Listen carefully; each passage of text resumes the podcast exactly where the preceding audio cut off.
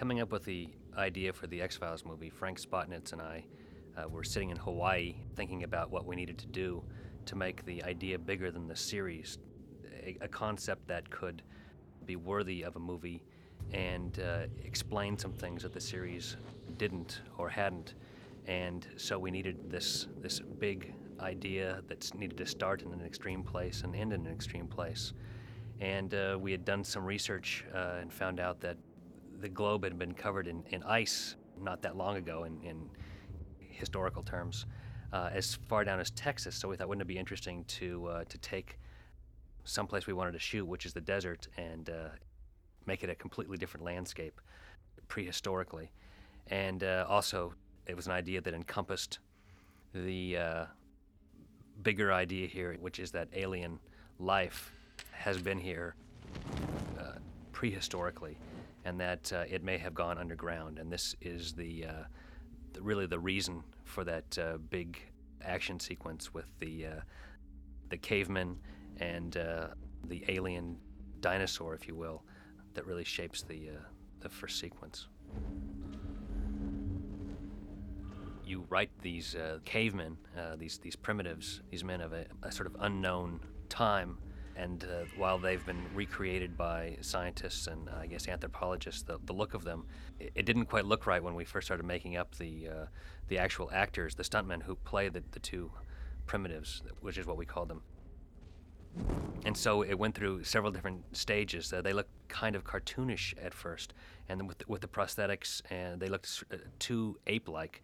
And because this isn't uh, that long ago in historical terms, uh, they needed to look more like modern man. Yet when you made them more modern, it didn't seem right either. So we sort of, I think, walked a, uh, a thin line trying to make it believable and yet uh, not make them look uh, too cartoony. This particular fight sequence, from my point of view as the director, was challenging because I've got two people in heavy wardrobe and makeup, and I need a very physical, very violent fight in a, basically a black arena. And the alien, the gentleman inside the alien suit, is completely blind, with uh, you know sharp talons as uh, at the end of his fingers. So I've got to protect the caveman from his claws, and the caveman has got to pretend to be stabbing somebody that he can't really stab with his sword and uh, you know there's no guns and and uh, none of the usual things we see in a, in a fight in a movie so how do i make it uh, as real and as scary as i possibly can. Well uh, once i saw the creature walk in realized that he was blind i had to adjust the entire approach to filming because i now needed to be very short flash cuts so that i can create the illusion that the alien is quite dangerous and lethal, and uh, all the while having this UCLA linebacker, Craig Davis, and Carrick Quinn, you know, take all the blows and slam up against real plaster and make it as visceral and dynamic and as worthy of the opening of a, of a movie as I possibly could. So, but none of that was really understood until I saw Tommy Woodruff walk on stage, you know, sort of like a blind man down a sidewalk, and thought, okay, I'm going to have to be very abstract in my approach. And uh, I think we shot a little extra film just to have enough cuts to make it pulse along nicely. And um, so it seemed to be there was pitfalls at every turn of how it couldn't go well. Yet, due to Tommy's practice as, a, as an alien back to the alien movies and Pumpkinhead and, and Carrick's uh, dexterity and, and, and Craig Davis's dexterity, just being athletic, um, you know, I think we were able to pull off somewhat of a um, a worthy fight sequence between these two disparate characters.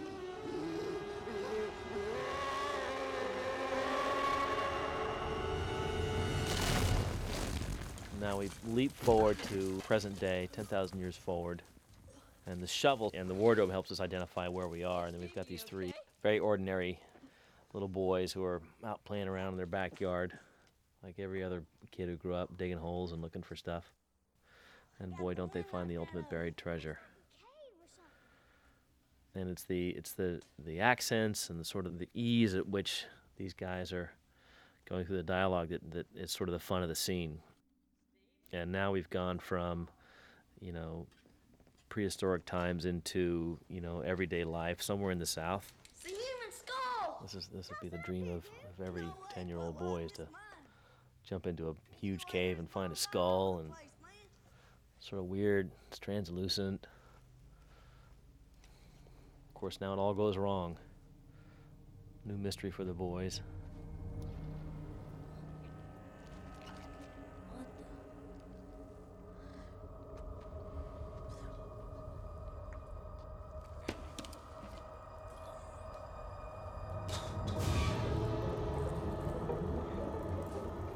This is uh, Lucas Black, who uh, we first saw in uh, Sling Blade, and who's just has a very sort of natural, easygoing pace about his delivery, and and uh, we thought would bring um, some the audience closer into the storytelling because he sounds like he's just, you know, the everyday boy from the next door.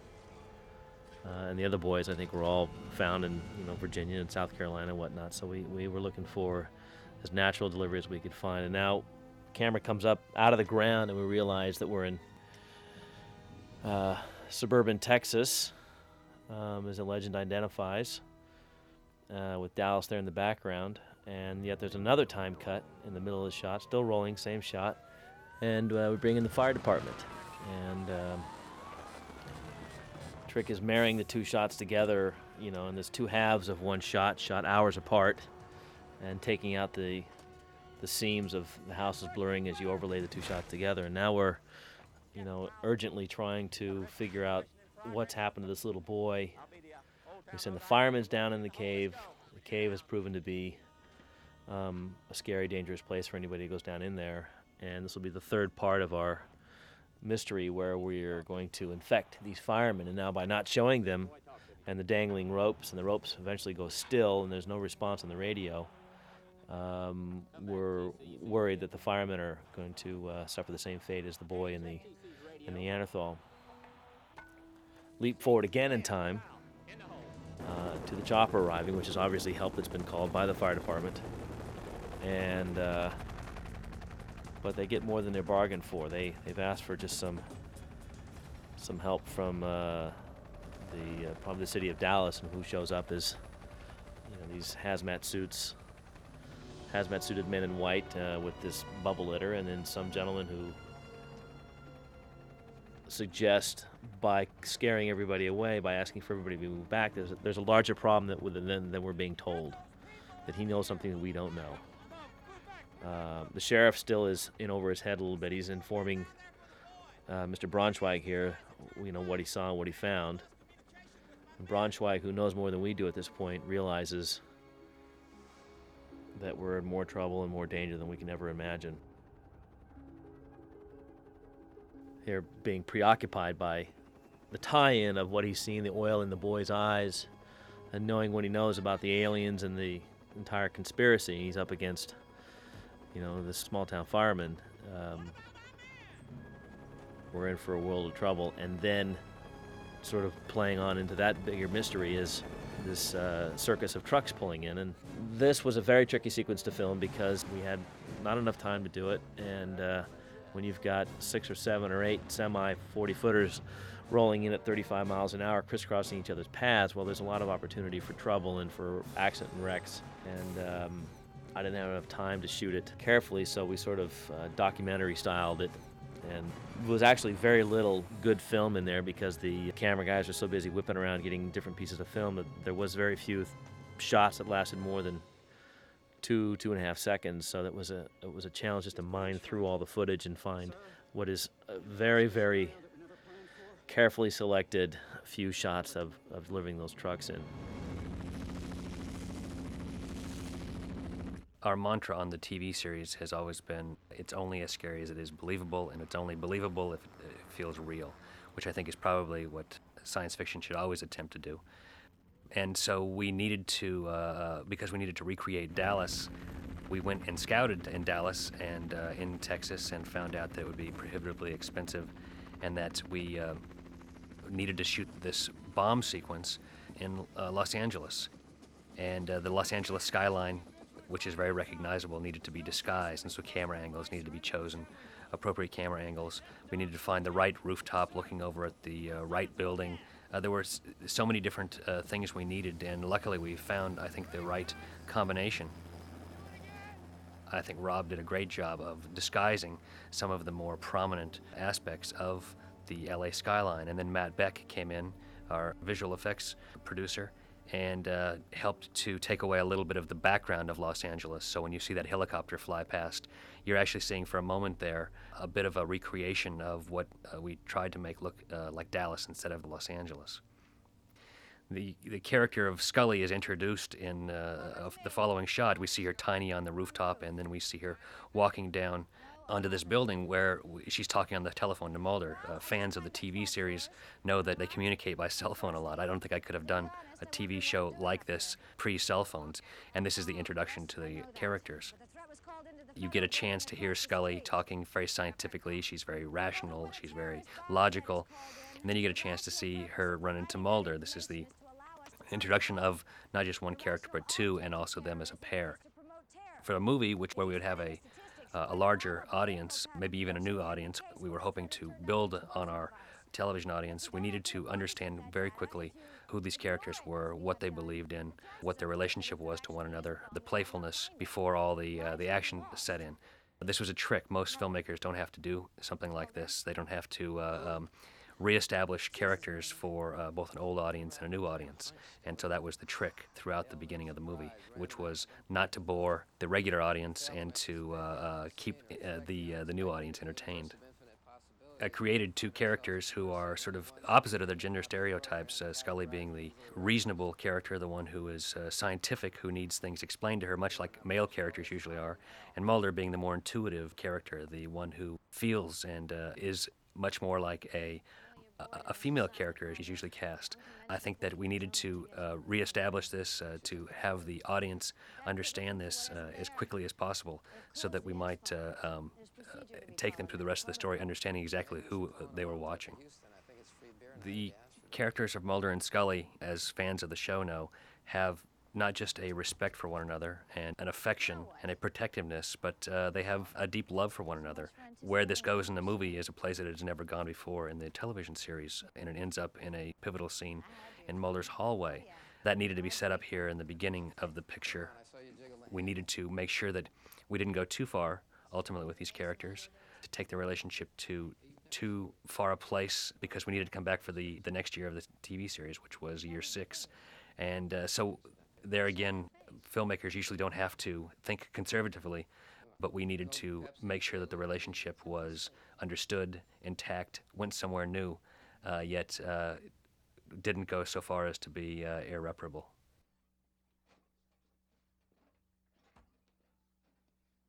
vending room sequence is a very uh, unusual way to begin a mystery because it begins quietly and unsuspiciously, and then you know David's got this funny moment with the vending machine that eats his quarter, which we've all been through. But uh, you know, and with Mulder's impenetrable sense of wonder, he's always looking around the corner for something not right, and and he finds something that that uh, he never thought he would, or certainly hoped he wouldn't find, which is boom, you know, the bomb. And it's it's these moments that I've played with David a thousand times before in various episodes in Vancouver, where uh, his sort of just poking around um, with not much to do results in you know a discovery of of grand proportions. He doesn't even know how big this one this one's going to be, but this discovery is going to lead him on the greatest adventure of his of his career. And of course, meanwhile, Scully's outside thinking he's just goofing off because of the rooftop thing with the doorknob.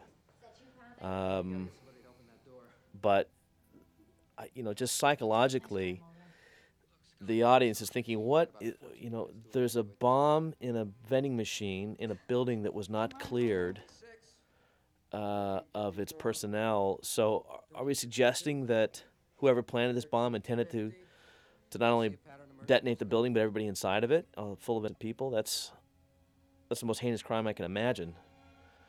And I was actually resistant to the idea early on in the script process um, because I've got relatives in Oklahoma.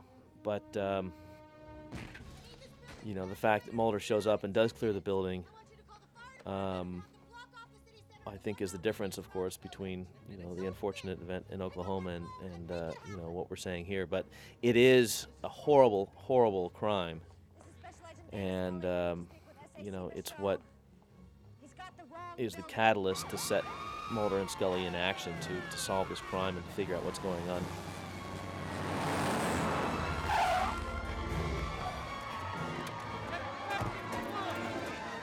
Now, in, uh, from a director's point of view, you know, on the X Files, everything is trying to be made as authentic as possible and, and research, research, research. Well, I wanted this bomb to be, you know, without instructing people how to make a bomb, a real bomb. And so we had uh, the LA Bomb Squad come in and basically give us the visuals, what it should look like. And uh, on the first appearance, it's not very interesting, nowhere near what you know movie bombs look like. But uh, we came to a common ground of reality where this is a bomb that's got accelerants and detonators and explosives, so that when you look at it, it's slightly underwhelming. It doesn't have all the sizzle and eye candy that a lot of bombs in movies do because the bombs in movies usually are uh, exaggerated and, and phony baloney, and therefore not really bombs. Um, and, and, and this one I wanted to have more of an authentic touch to. So it's a little simpler. It's stacks of C4 and some computer cable here and there, and something in those um, gallon jugs down below.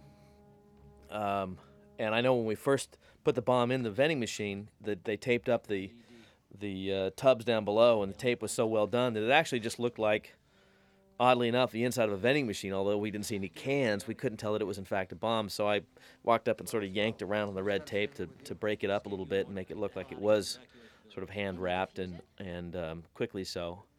Uh, but uh, it was just to give the audience the feeling that this was not a sensationalized piece of equipment; that it was it had something more authentic about it, and just trying to make it as real as possible. And now begins the countdown to the explosion. This is a sequence that we've seen in movies before, and I wanted to find a way to do it differently through the prism of the X Files, through the minds of the characters. And that's a rule we try to stick to, and that is telling stories through point of view. So I thought, well, okay, fine. Point of view is first person narrative. How do I tell this story through the minds of Mulder and Scully? And that is by following them into the car and staying with them in the car through the explosion and only using third person or objective shots of the building to show the degree of damage or the size of the explosion. But nothing else, nothing gratuitous, not a lot of panic shots of the crowd, but Mulder and Scully's perception and experience of this explosion. So I called Heather, this, this Scully stunt double, and asked her if she'd be willing to get in the car, unseat belted, and ride out basically a crash caused by the explosion of the building. She said she would. And that set into motion the storyboards and this entire approach of telling the story through an X Files storytelling fashion. And then, you know, they barely get into the car, they don't buckle their seatbelts, and now we're into the 14 camera building explosion.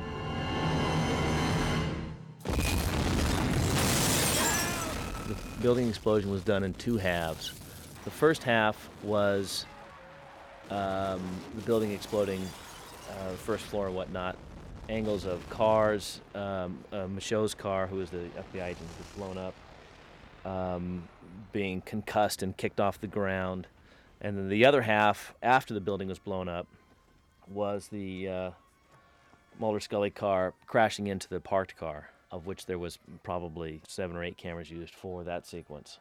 Then all that being done, another small bit of filming with Mulder and Scully getting out of the car and walking up and looking at the exploded building with a green screen behind them, a motion, control shot rotating around them with the face of the uh, Unocal building being blown off, which was in fact a 45 foot miniature shot down in Playa del Rey with uh, you know miniature pieces of paper and flames and smoke added in in layers, uh, then added and composited into the background of that of that uh, shot over the back of David and Gillian.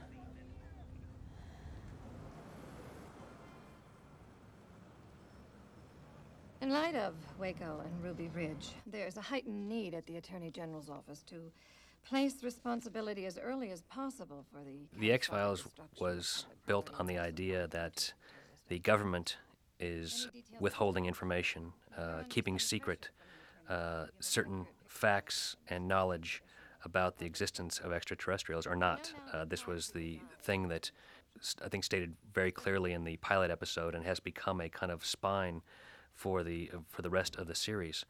The FBI has come out of this looking actually pretty good. Uh, they look like a tool of a shadow government or of a uh, or of government operatives who are behaving in very selfish ways, using the government to their own purposes to protect this conspiracy, to, keep this conspiracy of silence. In the series, this plays in uh, what we call mythology episodes, uh, about five or six episodes a year that investigate with Agent Mulder and Scully the the conspiracy and uh, the main people in it, including the cigarette smoking man and uh, um, some other people, uh, Krycek, who doesn't appear in the movie, uh, who are uh, doing everything they can to keep these these secrets. So the the movie then is the big mythology episode. It is the one that deals with the government and the government's uh, unraveling, if you will, uh, the the piercing of the veil of secrecy that they've been keeping for so long, and it's done through a giant investigation of Agent Mulder and Scully for their behavior. Mulder and Scully then have to go out as renegade agents to uh, overturn the information that is being um, uh, sort of framed against them. And in doing so, they uh, uncover the mythology that for five years running has been, uh, uh, they sort of engined for the X Files. Agent Mulder, you and I both know that if it looks bad, it's bad for the FBI blame has to be assigned somewhere. The X Files is one of the most collaborative endeavors one could ever possibly hope to be involved in, and I mean that in a good way. It's there's a tremendous esprit de corps. There are so many people involved in the TV series as there were involved in the movie who uh, want the work to be good above all else. So you get all these talented people working together for a common goal. It's important to any enterprise, but it's particularly important to a movie. And for a television series, it's important because you do it for years at a time. A movie, you come and you make the movie, and you all part ways, uh, hopefully as friends. You may work again sometime, but uh, it's provisional. On a TV series, it's not so. You need to find a team which becomes your family, and you live with them day in and day out. On the movie, uh, luckily, I had uh, Rob Bowman directing, who was a part of that family, that television family. And he and I had developed a rapport, a shorthand. I help him in ways, he helps me in ways. It's immeasurable. But when you go forward and you have a director who values you as not just the writer, but as the producer, who is able to turn and listen to what you're saying and take that information, and you may disagree with it and can say so, You've got a situation where you've got two heads rather than one. You've got a cooperative and a team process. This is to take nothing away from the director. You know, a director is king on a movie, and he needs to be so for the sake of the crew, for the sake of the actors. He cannot be second guessed. He cannot be undermined. He has to be supported. This is the role of the producer. It's the role I hope that I play, and I think I played with Rob in the movie. Is I was there to help him to make it as good as it could be every step of the way once again, Rob is a prince. He is a person who wants it to be good above all else and is willing to listen to advice and to suggestion and to idea and to change. And I think that it's a situation that probably happens all too infrequently in the movie and television business because egos tend to get in the way. But when you find these situations and you can cultivate them, I think that you can make a better project, a better show, a better movie with many heads with one like minded goal. I'd say this about exceeds your minimum daily requirement. We tell lots of different kinds of stories on the X Files. We tell good, scary monster stories. We tell uh, what I call weird science stories. We tell technology stories.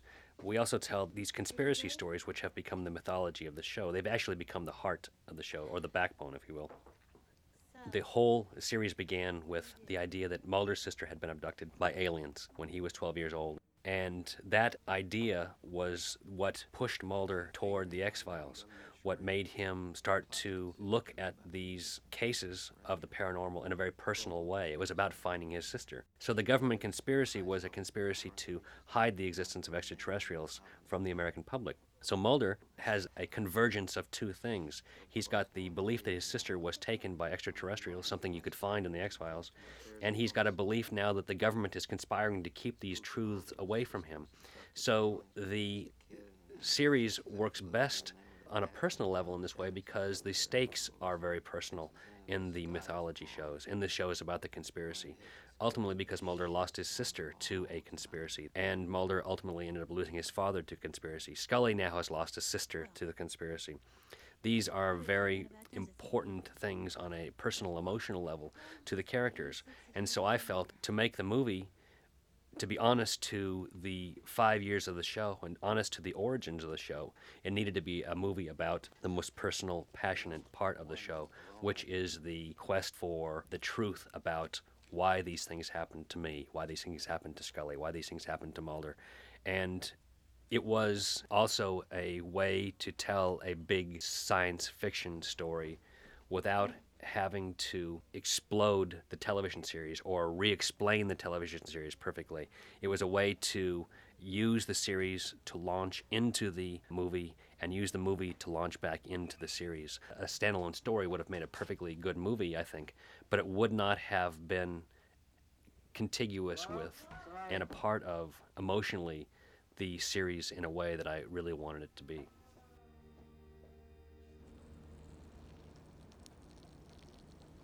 When I saw The Wizard of Oz when I was, I don't know, eight or nine years old, I thought, wow, movies, what is that? Movies are magic. Look, the flying monkeys and the wizard. I'm scared and I'm happy and I'm sad and I'm all these emotions. And I'm just watching a picture and listening to the dialogue and the music and the sound.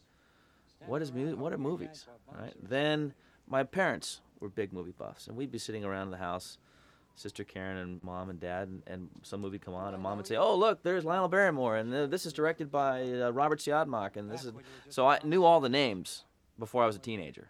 All the old movies, you know, dad was hip on everything, mom knew everything about movies. Just so, as a film buff or a film historian, the bedrock was laid just in my household. And then as my interest grew, I started seeking movies and watching more. And so watching Martin Landau on Mission Impossible and, you know, all these I mean, I remember that. So when the day comes that I get to direct Martin Landau, I'm two people.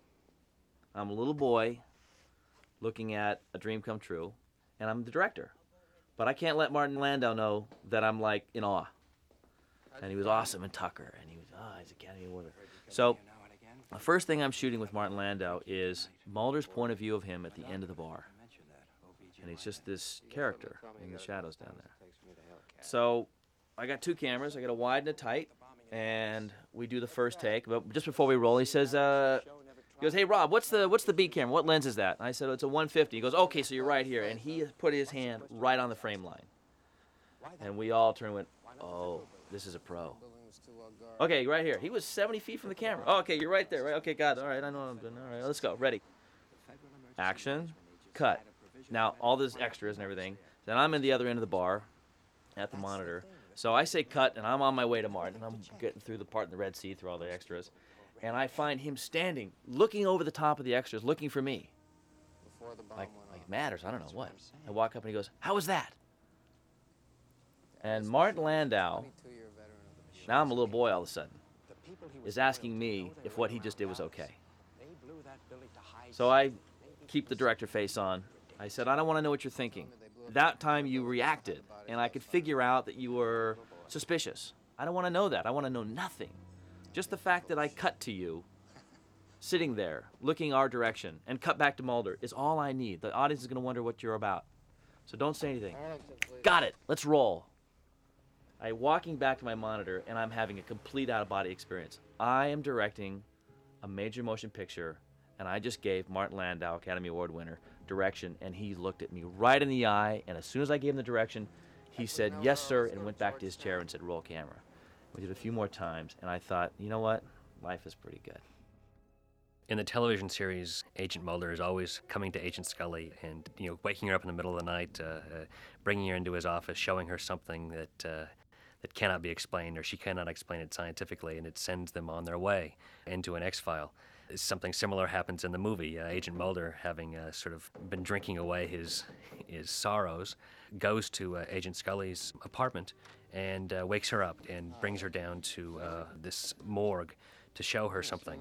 Uh, what's important to the television series as well as the movie is that it all works on real science. If it weren't for her abilities as a medical doctor to question things, there would be no believable science fiction. Mulder would be without someone to refute uh, what he's saying, someone to do the foundational work on which he can build his theories of science fiction. I tried to come up with some signature visuals that would catch your eye and say, just pay attention, this is somebody you should sort of keep an eye on. And the first shot was going to be the choppers against the moon coming over horizon, approaching the tent city in uh, Texas. The shot itself just needed to be striking. It's the first X File image in the movie. The rest of it is pretty much, um, you know, with the X Files look, but in terms of a signature X Files image, that's the first one. And it needs to ring the bell quite loudly. And I can tell you the moon is a, it's probably a Hubble shot or something, and the helicopters are completely uh, synthetic, completely CGI manufactured. I can tell you, they all looked almost that good on the first try. That shot just happened easily and simply. It was unlike all the other CGI shots. The fumes from the exhaust sort of roiling in front of the moon, you know, that's something you're familiar to seeing, in, you know, in movies. That's all synth- the whole thing is synthetic. The leaves blowing on the hill, it's all synthetic. The whole thing is fake. Well, Cigarette Smoking Man has been such a tremendous activator character. Anytime he's on the episode or in the story, we expect some terrible things to happen, either directly to our characters or he's going to cause an event to happen, and he's motivated based on his own needs and what you know serves him best. Um, he is a villain that people love to hate. He on screen is a very cinematic character because he wears a long dark coat, smokes, and you get the smoke, very noirish, noir-esque sort of look, and uh, doesn't say much and leaves a great deal to your imagination to wonder what he's thinking and planning. A classic villain. And it seems to be responsible for the most heinous crimes on the X Files, and, and so you've got to include him when you want to have the highest drama because he's he's up to the worst no good. We've turned him in the movie and in the in this following season into not such a black and white bad guy that his motives might have been disguised by terrible consequences of his deeds, but in fact he's actually been trying to what he says is protect Mulder or or to protect Scully or to do the right thing for mankind when all of, all along we think he's been actually trying to extinguish it. But nonetheless, it's just from a, a director's point of view, from a storyteller's point of view, you just want to have him on the screen because he tends to bring out the worst in people, and I think people anticipate you know what terrible thing is he up to so you've you've got the the direct effect of his actions and the anticipation factor is very strong with him because you know it's if he's not doing something now what's going what is he what is he going to be doing soon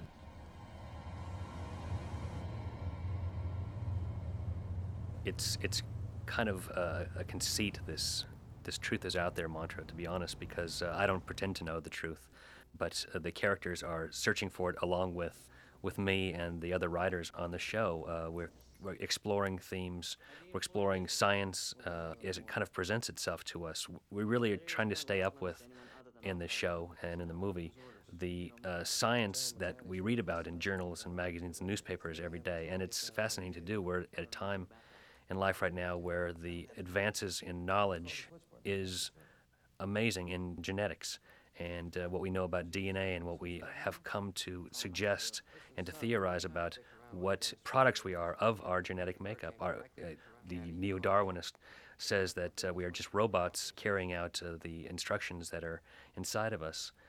There's also something called junk DNA, which is part of our makeup that scientists don't, actually don't know its function. And the idea that we have something inside of us that no one knows why it's there or what it does is a wonderful thing to explore because no one else knows the truth. We're sort of uh, searching for it, I think, like good science fiction, along with scientists uh, who are working, you know, currently in the field. Concussive organ failure due to proximal exposure to source and flying debris. once we're inside the morgue, um, we're starting to show some, you know, the, this great classic creepy X Files images with the, the, the sticky skin and and what has happened um, uh, biologically and physiologically with this with this fireman, which is his skin has been made translucent. That ties into the skull found in the cave with the little boy, and now here we're finding the skin is is uh, sort of becoming like jello and and um, uh, as though almost a paint thinner has been poured on a person and, and, the, and the skin is starting to eat away. Um, but what, what we learn um, is that uh, he's beaten, being eaten from the inside out um, slowly, and he's uh, Scully, who is our you know resident scientist, can't figure out what the heck's going on. So Mulder is going to ask her to stay and do some do some research on her own. She's reluctant, of course. Um, her career is in jeopardy right now. She is in the process of trying to relocate and um, you know say goodbye to the X Files. And meanwhile, Mulder's saying, "Well, okay, while you're thinking about that, uh, you know, do some illegal research for me." And she's saying, "You know, why why risk the, my future so that you can, you know, go on another bug hunt that you can you can." Uh, you know, uh, prove once again that the government's corrupt. We've already proved that. And he says, yes, but you know, I want to find out who who committed these crimes, and that's the right thing to do. And don't you want to do the right thing? We're now going back and forth between the Kurzweil Mulder story and Scully uh, back in the uh, naval base, and uh, you know this. This is a scene where Mulder enters Kurzweil's apartment, and obviously something's gone wrong here. He's being um, his, his apartment's being searched by the police. Um, and uh, we learn that uh, Kurzweil is a, a, a gynecologist. And that's a very deep um, reference to uh, the women who were tested uh, in the series uh, for the for the diehard fan, knowing that all the women who were tested and utilized for cancerous experiments, and many of those who died, um, he is somebody who has been a part of that, uh, and who's now on the outs with the uh, conspiracy. Um, some jokes about uh, Mulder needing a proctological exam and. Hey, you want to call if we turn up this Kurzweil? Don't bother.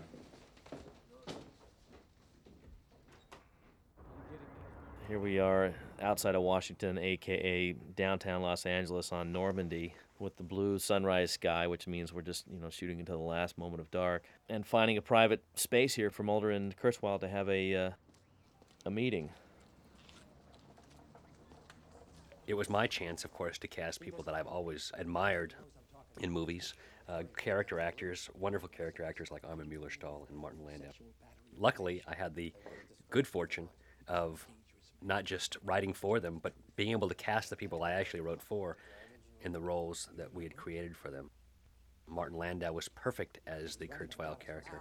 He is a combination of the credible character because he has a certain number of facts that check out about his life and about what he is suggesting, and has a certain uh, incredibility because of the outlandishness of his story and because he delivers them in a way that begs credulity. He's not uh, a person who inspires confidence in telling this story, but it's enough confidence for Mulder. So it's a character who has a vagueness about him, who has a quality that uh, suggests that he may or may not be telling the truth, which is perfect for X Files. So a character who can deliver something and make you ill at ease, and make you uh, uncomfortable, make you uh, doubt him, but at the same time giving you just enough information to make you curious, to make you want to go forward. This is a great X Files character. The idea that I'm standing on the set the first day Martin Landau worked, talking to him after having watched him, you know, in Mission Impossible since I was a kid, it has the common, the sort of combined quality of making you feel very old, and also of making you feel like a kid again because here you are talking to a guy who helped shape your imagination as a child. But it was a treat to work with him because, first of all, he's a trooper. There was a, a night where we shot the scene in the little alleyway between the two buildings where he ends up delivering to Mulder what is really the essence of the conspiracy. That scene was shot over a night and into the next morning. And here you look at an actor who is of a certain age, who went all night long, whose voice started to give out on him, but who kept going take after take after take, didn't want to break, didn't want to stop, didn't give up. It is about the work for them, and it, it was um, uh, a great scene in the end, and it was because Martin Landau gave it every bit that he had, and a, all night long. So in, in the in the parallel sequence be, back and forth between Mulder learning about the, the, the depth of the conspiracy and, and the reaches of it, the far reaches of it, all the way to the president's office, and back and forth to Scully learning about uh, what is the, the biology, the, the, the, the science behind the effect of the black oil on the body. Here we see a translucent piece of bone, a rib. And that ties back into the translucent fireman. That ties back into the, the, the, the skull in the cave. And now we're starting to see that this, this is the, the result of your body being infected by the black oil. Um, it doesn't mean anything to Scully yet um, because she's too busy trying to avoid capture um, and sit around and summate what's just happened uh, with the with the body. But for the audience, that's the correlation: is the the tie-in between the oil has affected the Neanderthal and the fireman. Um, and if we were to see the boy, he'd be in the same shape in the rib cage here of the fireman, um, showing the translucent bone. Uh, and Mulder, now having heard all this about the depth of the conspiracy, calls Scully, and and uh, and she's afraid, and she's heard, she's seen some things that that bother her, but um, she's still reluctant. And now with her findings in the body and what he's heard from Kurzweil, he needs her more than ever to keep going. Um, because there's more to find, and, and that they're they're actually onto something here. Pieces are adding up.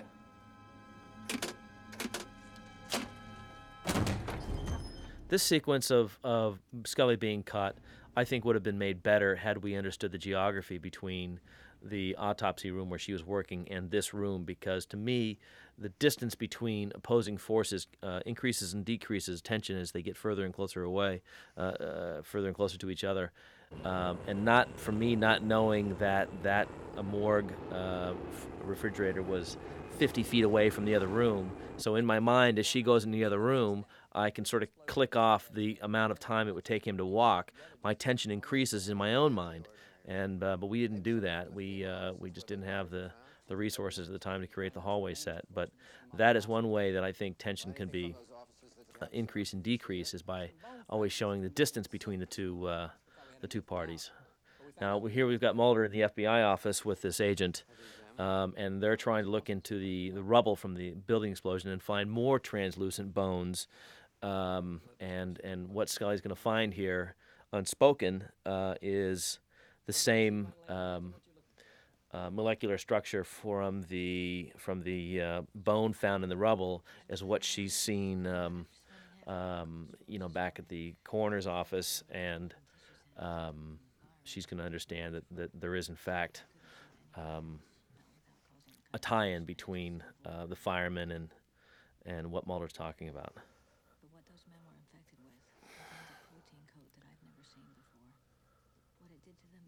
This is actually a, a, a set we made in a, oh, a giant computer room in the Unocal building downtown Los Angeles. Um, we put the dividing walls up, but you know, to get that that look, sort of uh, reminiscent of all the President's Men in the um, in the uh, um, in the office there with with Dustin Hoffman and Robert Redford, all those fluorescent lights that go on forever. Uh, we built this little lab with a little hot zone right in the center, you know, with our own little light box above to stage around, but uh, it's all a big set dressing job.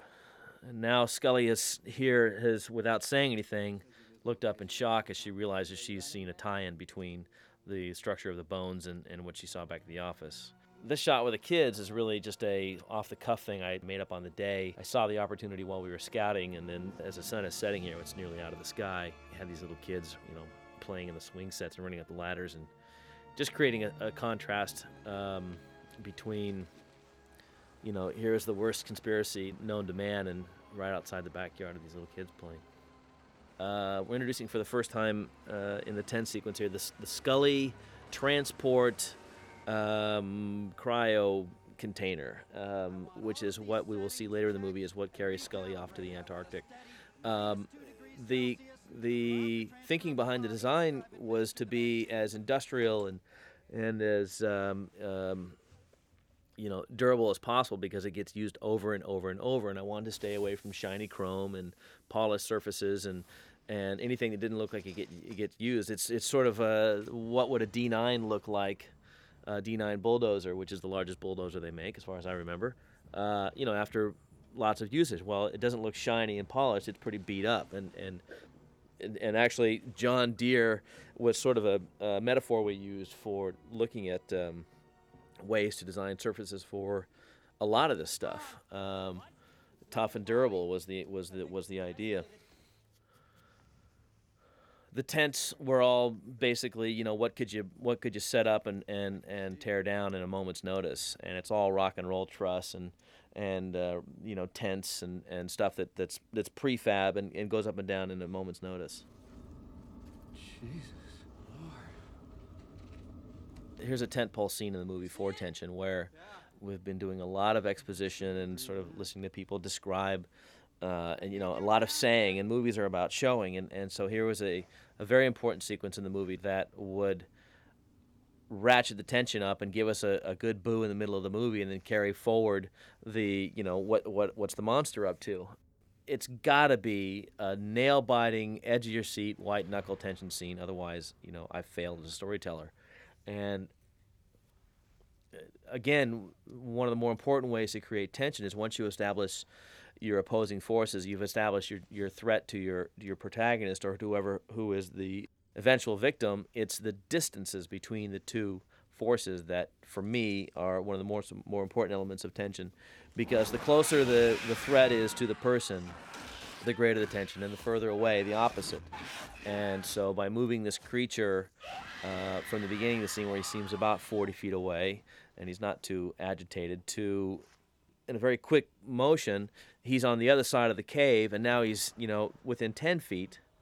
You know, Bronschweig goes from looking like curious and in awe of of uh, actually witnessing through his own eyes what the creature looked like to uh, a look of resignation, where he realizes he's now just having the last look at this thing because he's dead, and uh, that's all done through geography. And so tie-ins between the uh, between the two opposing forces is uh, to me essential.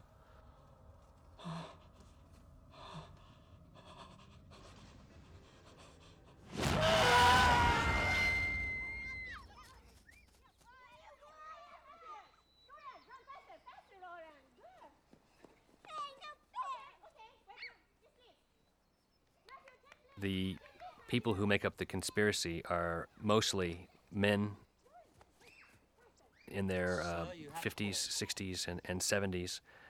The idea being that these were people who were in positions of power or of fledgling, burgeoning power in during the Cold War, and uh, as the Cold War escalated and then collapsed, these men were in positions to learn certain things as a result of uh, secret scientific experiments, uh, um, Cold War uh, politics.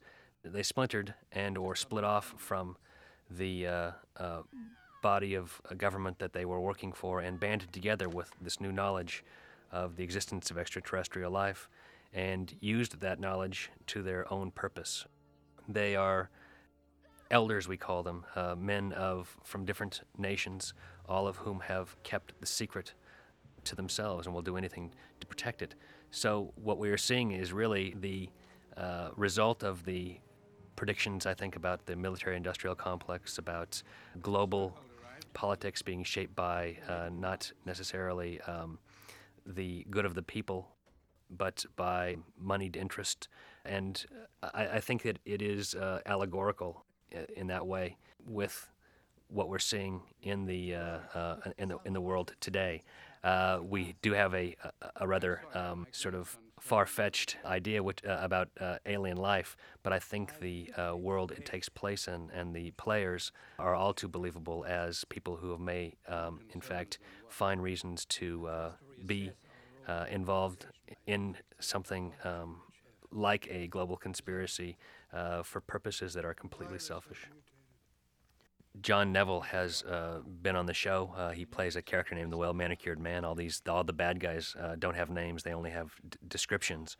Uh, and uh, he uh, is im- an important part of the group of elders who run the conspiracy, because he's the voice of reason. He's a person who believes that violence is the wrong way in which to protect this secret.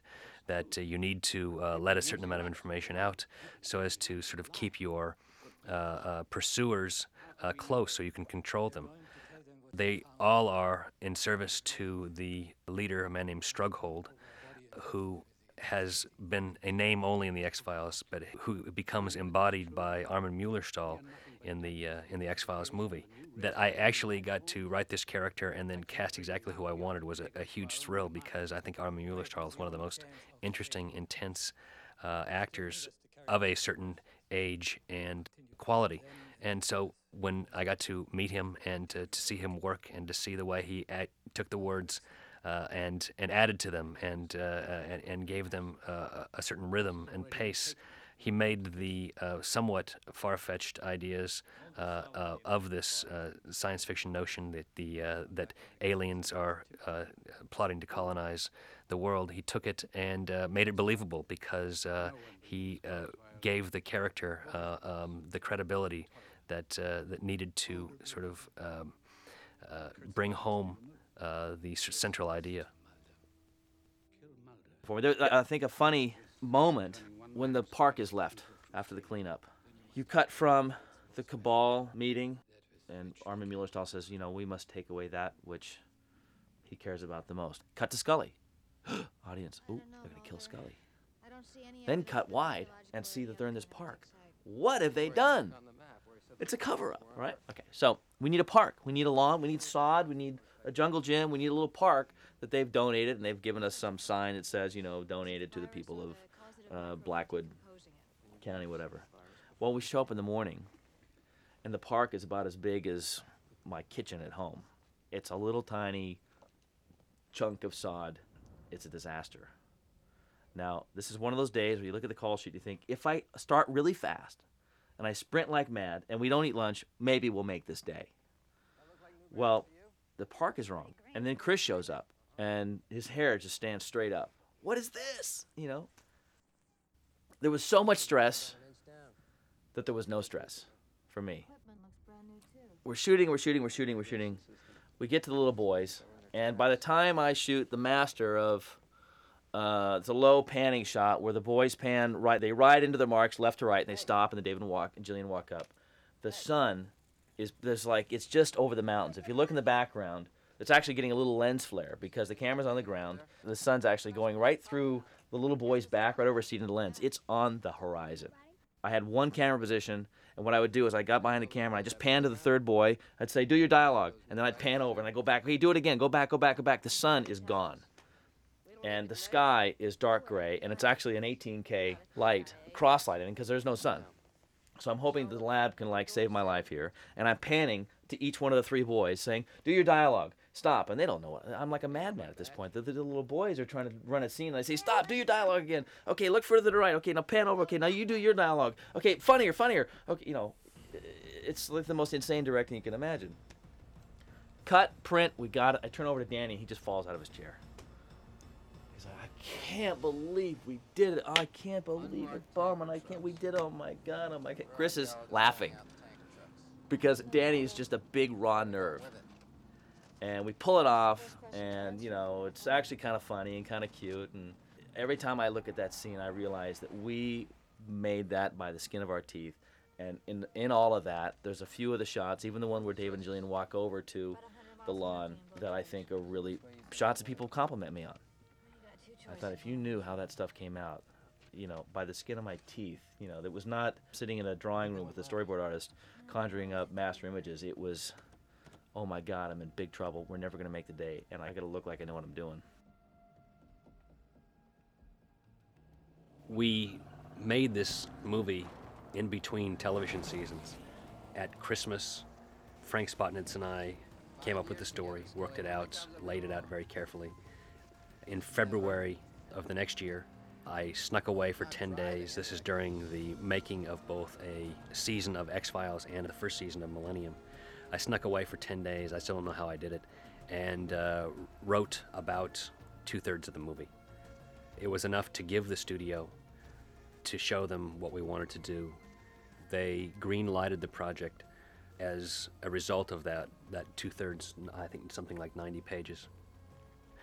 And we started to prep the movie over the course of the next several months. That being March, April, May, beginning shooting the movie in June, I believe.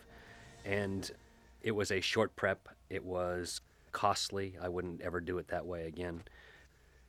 It was all done as the thing we were doing in addition to the television series, which had a certain amount of uh, benefits because we all knew the TV series, we all knew the things that worked. We didn't have to create something completely from scratch, so that was helpful.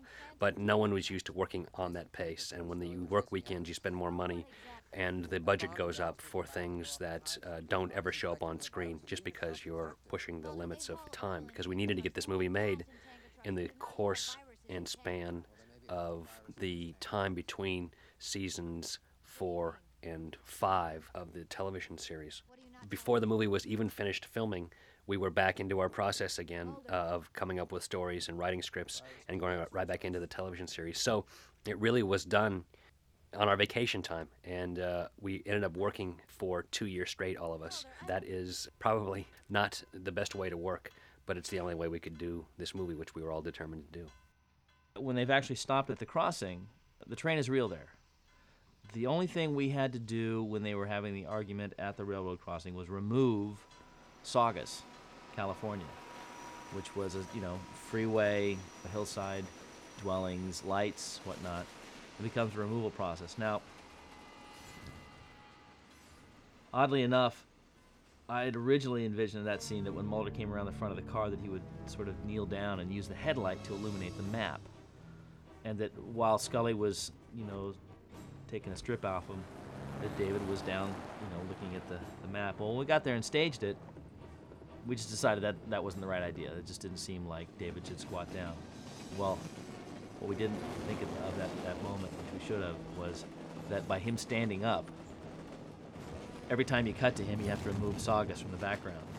And so it was like, you know, I don't know, 30,000, 30,000, 30,000, 30,000 every time you cut to him. And um, so probably would have been better off having him squat down in front of the car, would have been fine. But uh, no, that sequence was merely just a subtractive problem. Crossing over the uh, track and the car following, you know, the next shot's the train coming towards camera. Camera moves out of the way and the car comes over. That's all practical. But the train from the bluff is uh, CGI. It's computer generated, and it's uh, originally wasn't moving. So the last time you see it, it goes tearing by and goes into the tunnel. They drive to the bluff. They get out of the car. They walk to the edge of the bluff. You look out and you see this vast expanse, cornfields and these domes in the middle of the arid desert. I used to go to a dairy farm in the summers and we would milk cows and we would have a kind of farm experience. These were friends of my parents. And we used to go into these cornfields. And if you've ever gone into a cornfield at night, it's one of the most frightening things in the world. I mean, you don't know what's going to pop out, what's going to grab you, what spider is going to come out. There's just something eerie about a cornfield. It's organized, it's in rows, yet you can get trapped inside. You don't know how to get out. So this is a certain fear I have. And so why not put Mulder and Scully into a similar situation? And as it worked out, the science, which is the uh, genetically altered corn, worked for the story. It also dovetailed with another fear of mine, which is the fear of being stung by something. We're all children when it comes to stinging things. And for me, it's bees and yellow jackets and things that pack a wallop scorpions, centipedes, all those stinging things that were so frightening to you as a kid, somehow on a gut level as an adult, they are frightening as well. So you have this opportunity to do something original, scary, and suspenseful, and you have an, an ability to do it with architecture you've never seen before and make it beautiful, make it a big screen idea, giant vistas. It all just came about as a need to do something wholly original that we would never be able to do in the television series. I got the audience's mind turning. Um, they're thinking because it's the X Files spaceship. Those may be spaceship hangars, who knows? And I want to leave the possibilities open as long as I can so that their minds are ready to accept anything. And then we build the tension by stepping into this dome. And you've got architecture that is it's you, can't figure out quite what you're looking at. The audience is working very hard to try to decipher what it is these this these squares might be. They know because it's the X Files that there's going to be a payoff here. What in the world is it going to be? Maybe. aliens going to pop up? Uh, you know, are they going to get shot? Um, is anything? Maybe nothing's going to happen. Who knows? That's exactly what we want to do. Then we rise, have rising tension again through the slats opening and making a lot of noise from very, very quiet to making a lot of noise. With the slats, the louvers, and then bees come up, and you can't figure out what you're looking at. I think it probably takes you a couple of cuts into the, the bee dome to figure out that they're bees. So you're confused, but they're, they're freaking out, and you're just, it's a panic all of a sudden. It's great. We had 300,000 bees flying around. Never seen it before. By the way, David and Gillian were never stung in all the filming, and they didn't wear gear. The crew had the nets and the gloves and the thing. The crew got stung. David and Gillian, with nothing on, never got stung. So. Then you go outside and we made it. Okay, now the ebb goes down. The rhythms sort of stall for a moment. But again, it's that uncomfortable quiet. Something else is happening. And then I wanted, because the audience, I think, is always expecting to see a spaceship in this movie, I wanted to introduce the helicopters in such a way that you thought, spaceship, I knew it. Here it comes. And the little light dancing across the top of the corn stalks. That was the one take where the chopper, who was 300 yards from camera, and flying, you know, by his altimeter, and the cameraman, the Steadicam operators, standing, you know, at some random height. Somehow the physics and the geometry of these two were just perfect for that one take, where the light just was about three inches below the top of the stalk, the corn stalks, and danced across. And you thought, there it is. There's the first spaceship of the movie. And then it turns into a, a helicopter. Oh, you know. So now I'm still teasing you, still making you wait for the extraterrestrial in the movie. I think it's just an expectation when you come in to see the film.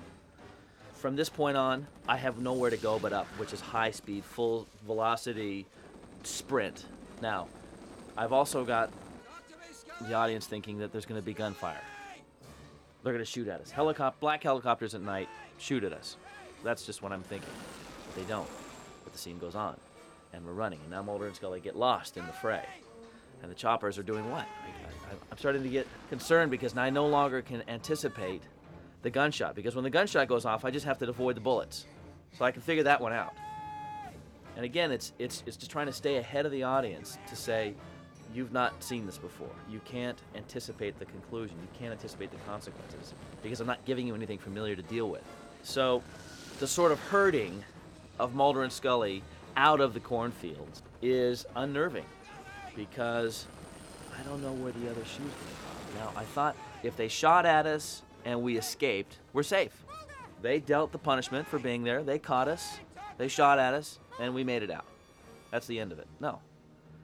They don't shoot at you. Mulder and Scully get out. I feel incomplete. I feel like the punishment's not been dealt. I would just sort of shoot out of the cornfield, but it feels like th- it's not complete. The arc is not complete. What's going to happen now? How is this going to pay off later in the movie? What's going to happen to Mulder and Scully?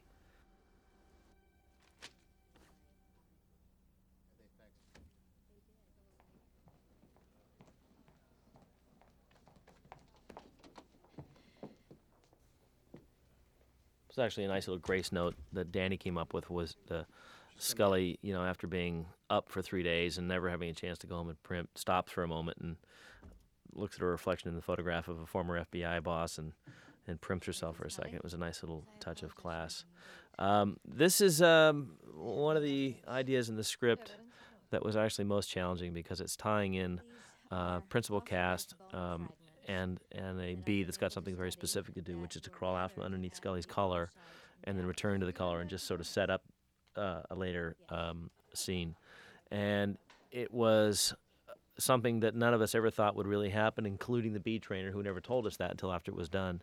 But um, he basically had a, a pheromone uh, box or a small trap underneath the center of her collar, and the bee came out after being placed in a in a just a plain tube, crawled out from her collar and searched for this pheromone trap, and then went back up into it, and um, uh, we tied it in with the dialogue and with the actress.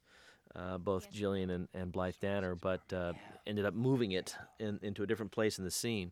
But nonetheless, th- this bee performed this this little staging miracle that that uh, uh, we all thought would take, you know, half a day to film and and uh, would never really work anyway. And here comes a little girl now, and uh, you see the cameras moving, so it's all timed with focus and uh, you know telephoto lens, which makes it even more difficult.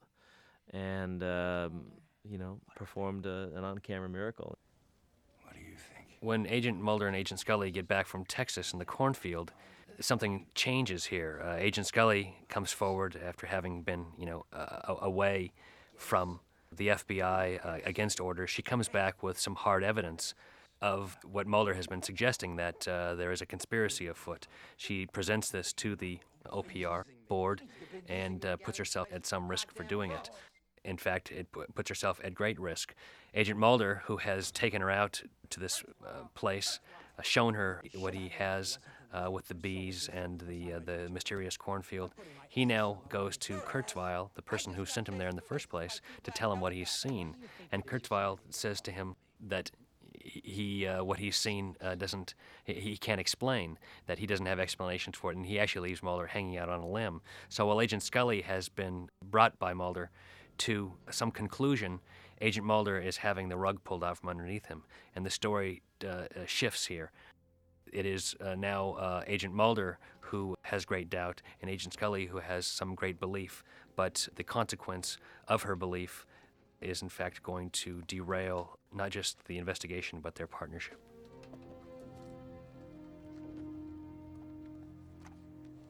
There's a sequence after Mulder arrives back at his apartment to confirm Kurtzweil's existence um, and friendship with his father, where Scully comes in and says, I've quit. I'm leaving. I'm going off to so and so, and I don't want to stay because I know you'll talk me out of it, so I got to leave now. Bye. So she runs out. Mulder pursues her down the hallway and has already confessed to her in the room that, you know, now is the worst time of all. You know, we're really onto something here. I need you. I need you. I need you. This is the theme of the movie. Mulder needs Scully. And never before has he come to that understanding quite so strongly as he does in this story. So she's running because she's afraid that he's going to talk her out of it. And so the best thing she can do is just hit the elevator button and go, go, go. She never makes it, which is her first mistake. And Mulder also knows that that's where she's headed, is out the door. So he's got to tell her why it is that she's so important to him and tell her once and for all that, in fact, the whole time that she's been together, that the two of them have been together, that she has made him better, that she has made him feel not like an outcast, not like discarded FBI trash, but actually somebody who's worthy of her friendship, and that you know, as he says, has made her a whole, made him a whole person. So in a scene filled with such virtue, such you know people expressing their highest thoughts and feelings towards each other, you come to a sort of a pinnacle of respect and mutual admiration that it leads into an intimate moment that neither one of them expect or we're sort of working towards. It just sort of happens. You know, you just keep going and going and arguing and arguing, and all of a sudden it's not an argument. It's sort of, you know, we're for each other. We're for each other. And we come to the opportunity of a kiss for the first time. But it's not out of lust. It's not out of any of the obvious reasons or typical reasons. It's out of just absolute overwhelming respect for each other. Out of that respect becomes an emotional response where you transcend sort of logic and thinking and it becomes more visceral and human. The only place for him to go, in my mind, to express the next thought is to kiss her. And how do we do that in the X Files fashion, which is, you know, you never really give them anything that they want. You just sort of lead them down the road and say, oh, that's all you get. And then, because of the bee, the moment is abrupt and abbreviated and stops short of sort of the zenith that I think the audience is wanting. But we don't want to end the movie by completely cheating the audience. We'd like to at least add up in parts a kiss. So there's the very good idea in the spaceship where Mulder is trying to rescue Scully, and just when they get to the vent to exit, she collapses again, and she passes out, and she's not breathing. What do you do when somebody's not breathing? Mouth mouth resuscitation. So you've got the intention of the kiss, and the physical act of them touching mouths. And I believe in Chris's mind, the idea was you take those two, you add them together, and that's a kiss. That counts. Sort of in, in, in the frustrating X Files fashion, that's a kiss. And I think obviously there's more gained for the audience out of the hallway kiss. And I don't think anybody really walked out thinking, well, they sort of did, because if you had the two together. But it doesn't matter, because the idea is they were going to. As a story point, that counts as the kiss. They, you know, it wasn't because they didn't stop themselves. Something else entered the scene and, and interrupted it. So.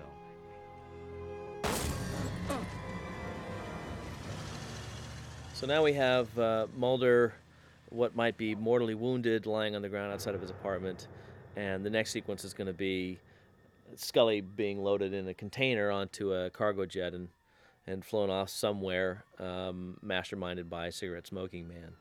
And it was a sequence we shot in one night. It was actually the last major day of filming for first unit. It was really sort of a first, second unit, but we still had, you know, Ward and all the first unit uh, crew out there. And uh, it was a great night down at Los Angeles International Airport. And it was just uh, supposed to be just a cool X Files sequence where, uh, you know, something clandestine is occurring in, a, in the corners of an airport, and we've got security guards sort of looking out. And, you know, it was a sequence that we, we barely completed in, in, in the course of the night. As a matter of fact, in some of the last shots of cigarette smoking man standing and watching from inside the airplane, you can see the sky starting to blue up from the from uh, sunrise in the background. The uh, the fun part about it was was again finding inventive ways to introduce CSM into the sequence, which I've done since uh, the character was created, and it's always, you know, sort of stealthy and and uh, and sometimes cliche, but but uh, always fun nonetheless. The best part about the entire night was that um, I was going to finish the sequence, wrap the show, and then and then I drove over to the Bradley terminal and and jumped on a plane and flew to Maui for five days and and uh, sat there sort of in in shock in my bed at the uh, Four Seasons in Maui and and uh, couldn't believe what I'd just completed, which was 80 straight days of filming. What are you doing? Reading this chart. Put it down. I'll put it down when I'm ready. Both of you shut up. I think he's coming out of He's coming too. Hey, Mulder. There were certain characters we needed to uh, put in the movie who the fans had become very um, uh, fond of, and the Lone Gunmen were three of those characters.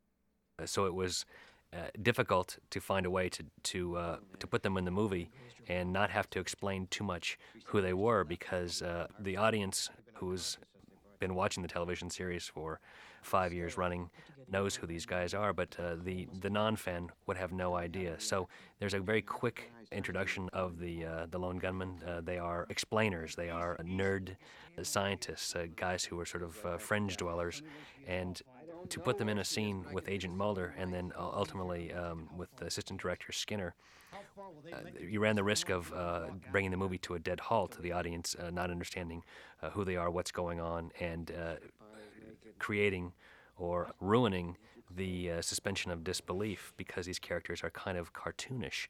Uh, but I think we found a way to do it and to uh, use it as a transitional piece in the story. The uh, the man who plays the government overlooker in in the hallway, a person, the sort of ever-present. Um, shadowy government figure is actually the uh, assistant director on the picture who uh, we suited up put a, a little earphone on him and he actually served quite well as our watchdog uh, keeping tabs on Mulder, who escapes through the help of these characters, the Lone Gunmen.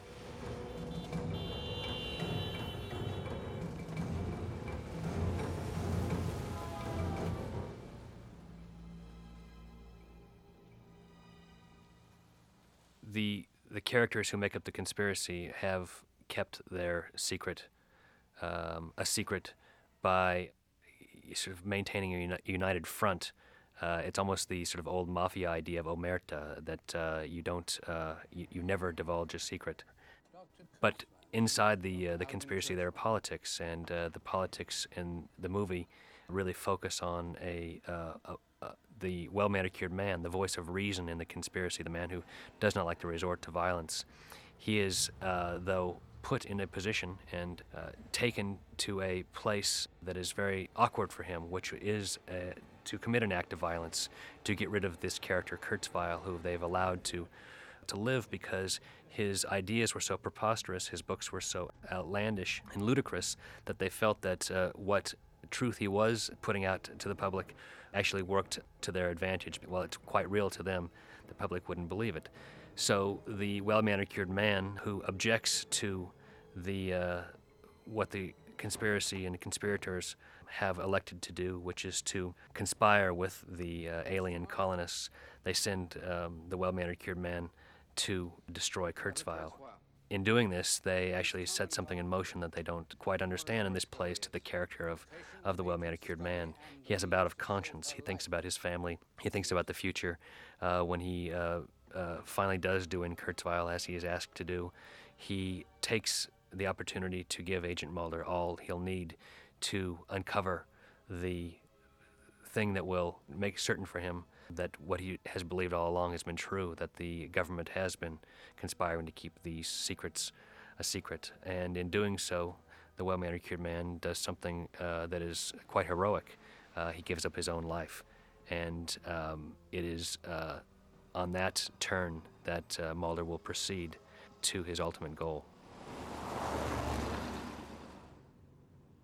Terms of the look of the X Files, it is heavily influenced by the noir period of filmmaking, and, and it, it is you know very noir-esque, and that's you know it's a signature of the show. The problem is it's very hard to do because it takes time to use less light because you're working at the bottom of, uh, of exposure on the negative.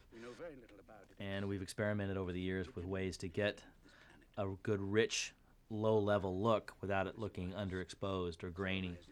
And you know, to sometimes great success, and other times you know not so good where the, basically you have a, a face floating in a black screen. But it's it's the look of the show. It is the touching on the things that, that, that scare us which are you know taking out the trash late at night into the dark garage.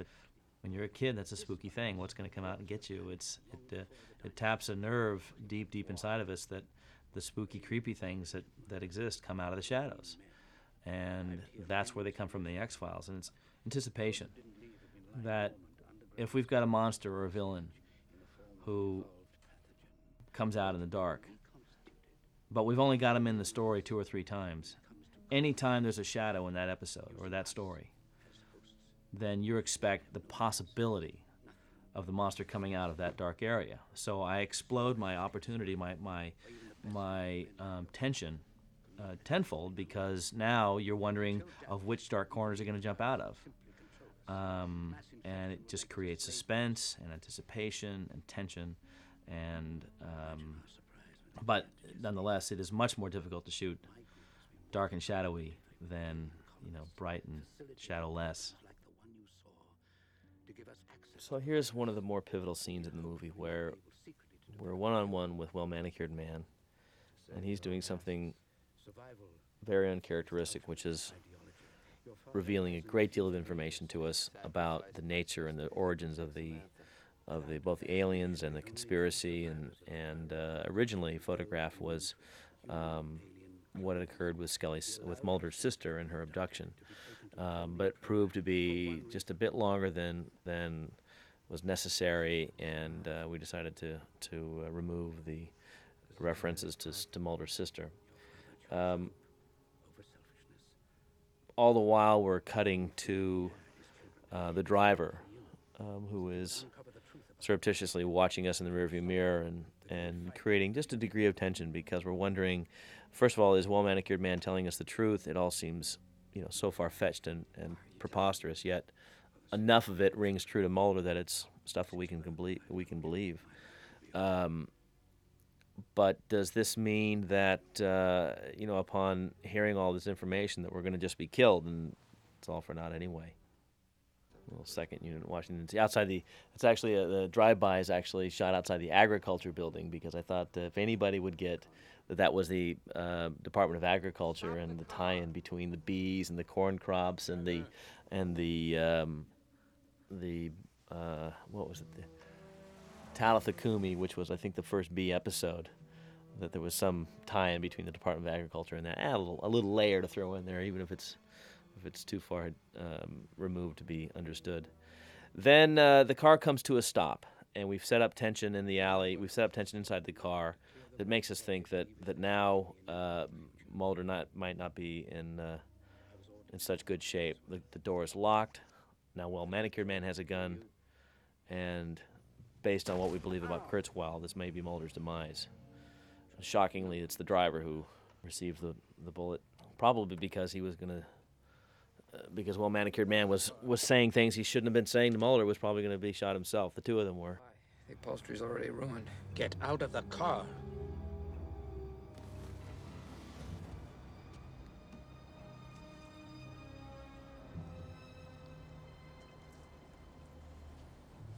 Precious little time. What I've given you, the alien colonists don't yet know exists. I suppose on a storytelling level, this would be considered a dramatic low point for Mulder's character because we're still wondering whether or not he's going to receive a fatal bullet. Um, although we have been given the coordinates and the vaccine for Scully, you know, he's got the gun in his hand. He's already killed one person. You know, where are we going here? And you know, the switch is, of course, we don't receive the fatal bullet. We receive, in fact, directions and and a, and a convincing um, urgence to get off and, and, and save Scully and um, you know we've got our, our lucky rat who runs through the background. It was not us; it was just the good luck that day.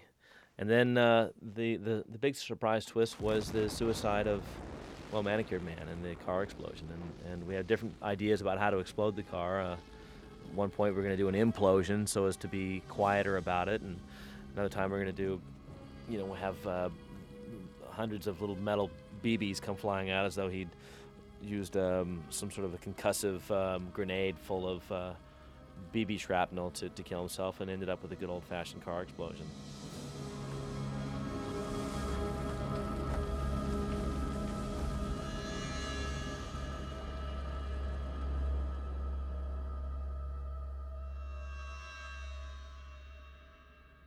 So we're dissolving from the, the black of night, the dark interiors, and the claustrophobic nature of the inside of a limousine into this this vast white canvas of the Antarctic, and and this is really the influence that that uh, watching Lawrence of Arabia over and over during the course of filming had on me, and and uh, wanting to really utilize the, the the width and scale of the movie screen for the X Files, and, and make it larger and, and on a grander scale than ever before. Um, and it's a tie-in also. It's a bookended tie-in from the beginning of the movie with the the image of the the two Neanderthals running at us. So we're sort of framing our story here.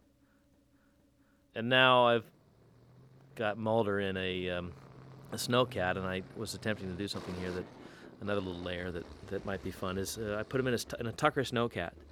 And uh, Tucker, if if you remember at least the movie, if not the, the, the story of the man himself, was a man up against, you know, the big three, and was a was a small man defeated by the larger uh, conglomerate. And I thought that was an interesting uh, parallel with Mulder and what he was trying to do. So uh, it was a uh, a layer thrown in there for somebody who was searching for meaning in anything and everything, and it was sort of fun. The extreme challenge here is, of course, when you're shooting on a snowbank, that, that everywhere you tread, you, you leave a mark. And so if you're having shots like David up on the horizon after he's crawled out of the snowcat, where you're seeing literally miles around, then, then you've got to keep that snow clear. And so basically, one take, and you move to a different glacier. And I wanted the, the ribbon of track coming off that snowcat to go all the way to the horizon and then a single set of footprints coming from the snowcat. So that means that the driver takes that snowcat uh, on the far side of the ring of the, the glacier field, all the way around the, the ice field, drives it straight towards camera with me on the radio saying, keep going, keep going, a little to the left, a little to the right. and then eventually stopping, and the driver of the snowcat getting out and walking up towards camera. So that then David, I just have to put on the other side of the rocks and have him pop up into the foreground, and you get what looks like, you know, a single set of snowcat uh, tracks, and then David's footprints walking up. Meanwhile, the camera crew is is helicoptered up to the top of uh, uh, um, uh, a summit, and you know we set up camera and wait for David. It takes about an hour and a half to do one shot. There are several shots in this sequence that do not include real David, or nor was I there. E.J. Forrester was up directing it, and we were using Mulder's double, and, and, and some of the running shots uh, on the surface are, are Mulder's double. You know, I had one day with David up on the glacier trying to get all those shots, which was very difficult, of course, trying not to create, you know, tracks everywhere. As soon as he goes through the ice, you're into a soundstage uh, on the 20th Century Fox lot, into a refrigerated soundstage with uh, you know liquid nitrogen um, streaming down, uh, which is actually basically cold smoke, which falls instead of rises or hovers like regular smoke, and um, trying to create the illusion that Mulder has dropped through layers and layers of of uh, ice down into you know 30 some 40 some feet below to the surface of what appears to be some sort of vacuum sucking the smoke down, and then he drops down into a hole, and now you're in a more symmetrical tube. So wherever we are, we're getting to something that seems to be more made as opposed to, um, you know, by the hand of man as opposed by the hand of nature. And you know, as Mulder is crawling down the tube, you've got a mystery of okay, where are we now? What what, what could possibly be underneath this this ice field? And and of course, we reveal it one layer at a time, like peeling the onion. You just see it one layer at a time, and then the, now I've cut inside the uh, hallway, and you're seeing even more structure. Now we realize we are in a place that has been manufactured. And uh, you know, David jumps down into the hallway, and the hallway needed to look like it went on forever. When, of course, it went five feet behind him. But we created a, uh, a blue screen plate, and then added in an echo of the uh, hallway behind him so it looks like it wraps around for quite a long ways. Um, once you're inside the ship, it's this was the idea was to show how old the ship was and to see how long they had been encasing um, you know human beings all the way back to the Neanderthal period and this gag never really paid off for us because we couldn't we couldn't get the thickness of the ice to look like it was you know several inches of ice and to identify uh, what would be the decayed body of one of the Neanderthals, although that's what it was supposed to be. Uh, we sort of tried and tried and tried and realized we should just go for what would look like a, um, a human being underneath the ice, and then you tilt down to the belly and you see the alien, and you start to get the idea of the heightening um, of the discovery, the levels of of, of uh, science that are going on, and, and uh, just what a truly fantastic um, uh, conspiracy this is he walks over to the edge of a of a uh, pipe, uh, what looks like a large venting pipe, and he looks down and he sees these pods hanging, and and you realize that now this thing is not just this one layer, but it's actually quite uh, recessed into the ground. And establishing the idea from the pods that are hanging in that tube that there are many, many of these pods, and as we go along in the movie, when he steps out onto the balcony, we reveal the the absolutely massive scale of of this um, uh, interior and reveal even more down on the floor pods hanging from what looked like almost like a laundromat conveyor belt system moving these things along. And that that, that is basically what this purpose of this thing is. You know the, the, the extreme high shot of Mulder um, from far away way up on the balcony is basically a shot of David walking on a small set the size of a dime, and then the entire area, the entire world around him, 99% of that frame is all CGI uh, created. Um, you know, David's face is real, of course, and against the, the a real background, but it's oh, it's maybe 40 feet long and 15 feet high, and that's it. And we're saying the ship is, I think, 1,200 feet across or something. So you've got a mix in here of of both. Um, practical and, and CGI images, um, you know, one of the challenges was how do we get Mulder from upstairs to downstairs in a in a dramatic cinematic way that's not going to be just you know climbing down boring uh, you know shoe leather. So we came up with the idea of of him um, slipping and falling and sliding down this this uh, the top of one of these tubes. And of course, we don't know where we're going, so we're going to assume that it's not going to end well for him. And then you see that there is a bottom to it, but at the velocity he's traveling, and with him sort of careening off this uh, knuckle at the end, this uh, collar, um, you know, you got to have the shot where once he's hanging by his knuckles, he's he's got to uh, you've got to drop something because that's how you show depth. So we, uh, I don't know if you can tell, but it's his binoculars that actually fall out of his pocket and and uh, fall down to their demise. And then uh, it's a combination in the overhead shots of both a pr- practical uh, piece of tubing and then a, then a CGI work showing uh, what would suggest, you know, hundreds of feet of depth below him. It is, um, you know, the challenge of the storyteller to keep increasing the size of the of the uh, conspiracy and the, and the size of the adventure, and um, you know, you've got to have some pretty impressive set pieces and and uh, and, and moments that that, that, ele- that keep elevating uh, the story and and um, so you know you you need this kind of stuff to this kind of a set um, to uh, make it you know a big action summer movie. So he finds this um, left behind wardrobe and of course, of course uh, Scully's uh, cross, and he now knows he's found her and and uh, as he comes around a corner, we reveal what appear to be a very fresh set of these cryopods compared to the ones upstairs, which were encrusted and brown and sort of old.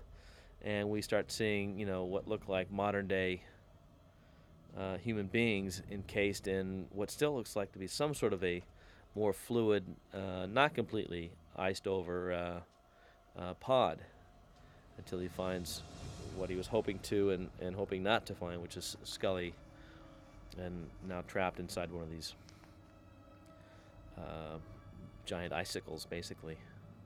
And it's a mix of it's a mix of Gillian uh, in a in a water tank, and also a Gillian um, uh, polyurethane cast inside of a um, a pod that gives us the illusion that she's actually uh, encased in this stuff, and and then. Uh, We've got the ice station footage, which was never planned originally, but we needed a little more information as to who was sort of running this whole thing and where did CSM fit in. So we, we built the built the inside of the ice station and had a little running about and CSM looking like he's in charge. Um, panic that the ship is um, coming apart. Um, there's an intruder. That's actually what it is. Is there's an intruder. It's not the ship coming apart. That's that's going to occur when Mulder injects this vaccine that we witnessed Bronschweig uh, inject into the side of the alien inside the cave, and it's what made the alien stop attacking him for a moment. Um, the point there was to sort of set up the idea that the aliens don't like this vaccine. It not necessarily kills them, but that they are um, uh, it's a hostile um, uh, vaccine to the to the alien. And after injecting Scully, you see something running out of her feed tube, evacuating Scully, and that tube then shrivels up and dies. And that's telling the audience that the vaccine does, in fact, work as a uh, antivirus against the alien and against the black oil. And then the ship itself, almost organically, has a violent reaction to it. Um, and starts to sort of come undone. And the idea is that it's basically the aliens are going to try to escape from the pods before the the vaccine, as, as little as it is, um, you know, infects the entire ship, and uh, you know brings them all to their demise. So the, these steam blasts start firing off. Um, all of them, of course, CGI implanted. Uh, you know, the hallway and the different steam vents. None of it's real. It's all sort of um, plates of hallways, and then and then um, placed uh, steam vents. Then we are intercutting now back and forth with chaos occurring in the ice station where CSM is calling for an evacuation. The ship is in some form waking up. So here is, is uh, CSM is, is uh, realizing that the whole thing is, is coming apart. There's a moment here where, where, where Mulder is, is, is uh, helping Scully out of the pod. And uh, the day we were filming in the spaceship, Téa Leoni, David's wife, was on set and saw us doing the shot where he's carrying her away and suggested a moment where we actually saw him take her out of the pod, a very gentle uh, moment between the two of them, and another sort of in the tone of the kiss, um, a tender moment between the two of them. And I thought it was a, a very good idea, and we shot it uh, quickly and simply, but it was a nice uh, moment to add into the movie. Now we're um, seeing everybody evacuate, we're going back to footage that was shot up, in, up on a glacier above Vancouver, all of which was the, the, the, the ice station and the, and the snowcats and all of the camera equipment and all the personnel, everybody in this sequence, uh, including me and David for one day, were flown up there by a helicopter. So uh, everything you see made it that glacier, at least to the edge of the glacier, by, by uh, chopper. This is the final chapter of Mulder rescuing Scully out of the spaceship. Down below, the ship woke up somehow, we don't know what, but it started vibrating. We know that the situation is getting uh, worse and worse for Mulder and Scully. So he's trying to evacuate her out of the ship, trying to rescue her, and and uh, we're intercutting between two other sequences, which is the evacuation or the escape of the of the conspirators up on the ice field, and also to the corridor where Mulder first entered, which we see is now melting, and, and the ship is actually waking up its inhabitants. We assume to the uh, detriment of Mulder and Scully.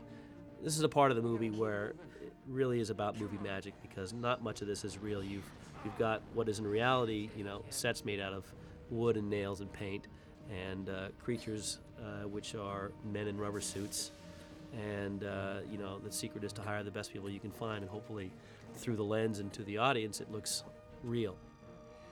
Now we're coming into the second part of two parts that make a whole, which is the idea of Mulder and Scully kissing in this movie, which is something Chris wanted to give the audience, but he didn't want to give it to them in the standard fashion of them just you know exposing their feelings and then kissing he broke it in two parts. The first part is in the hallway where they have the surprising intention to kiss um, out of respect. And then Scully passes out here in the corridor, and Mulder's going to have to revive her, and that's going to have to be through mouth to mouth resuscitation, which gives us the act or the physical act of touching lips.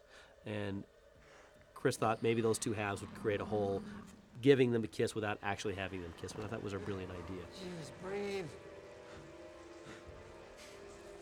rising tension. We've got a lot of things going on in this sequence now. We've got Scully unconscious and creatures trying to break out. And just like uh, the days of filming, we also had a lot of things going on. These creatures in the pods breaking out require a great deal of detailed work and different departments coming together. Physical effects, creating the pods that they'll break out, and these are replaceable face plates that break, you know, and you got to put them back on.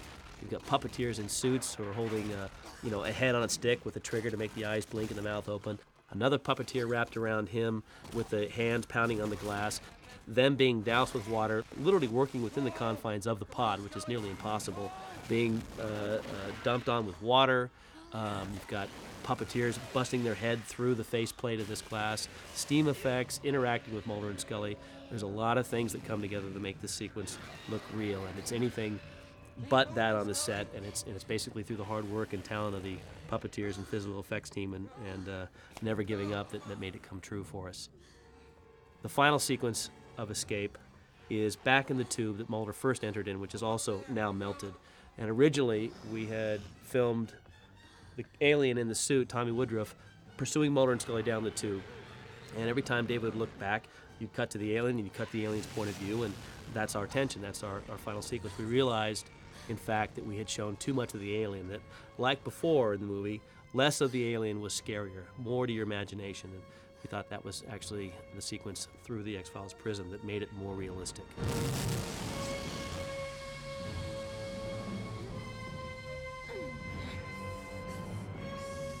So now we return to the ice surface, and this is one of the most challenging sequences in the entire movie because so much of it is synthetic.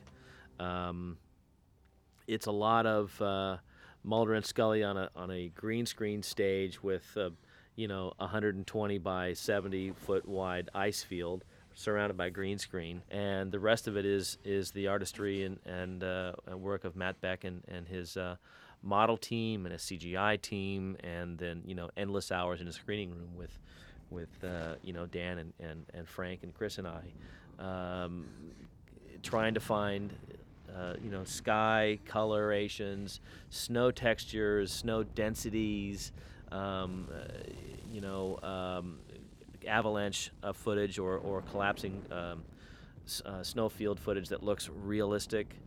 Um, the scale of the shots, all these things have to come into play and, and, and add up to a very, very exciting climactic finish to, um, you know, a, a, summer action film. And, and uh, this sequence went through so many permutations with budget, for budget reasons and whatnot, but we had to come up with something that was just bigger and better than we'd anything we'd ever seen. And, and so the idea of them, in fact, running along the top of the spaceship and then realizing at one point to the audience um, that that the entire time that they were in a spaceship, and now they've they've run across and were almost eaten up by the, the collapse, which is the spaceship's mechanism for um, flying away.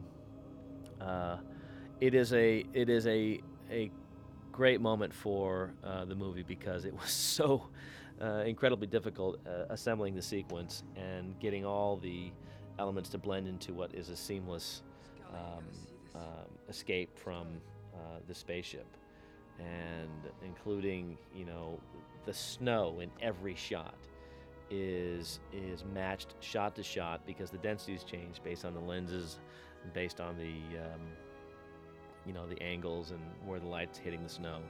Um, the close-ups of David and Gillian uh, looking at each other uh, on the snow were shot months after we finished the principal t- photography in a very small six by six chunk of chipped ice with a blue background and and uh, you know uh, fake snow blowing through and and uh, I'm operating the camera because I'm trying to find ways to compose and stay on the snow and and uh, also pull off the idea that once again Gillian has not seen Scully has not seen the spaceship but it was too convenient to have her pass out and then wake up after the ship left. So we just put her in more of a semi-conscious state throughout.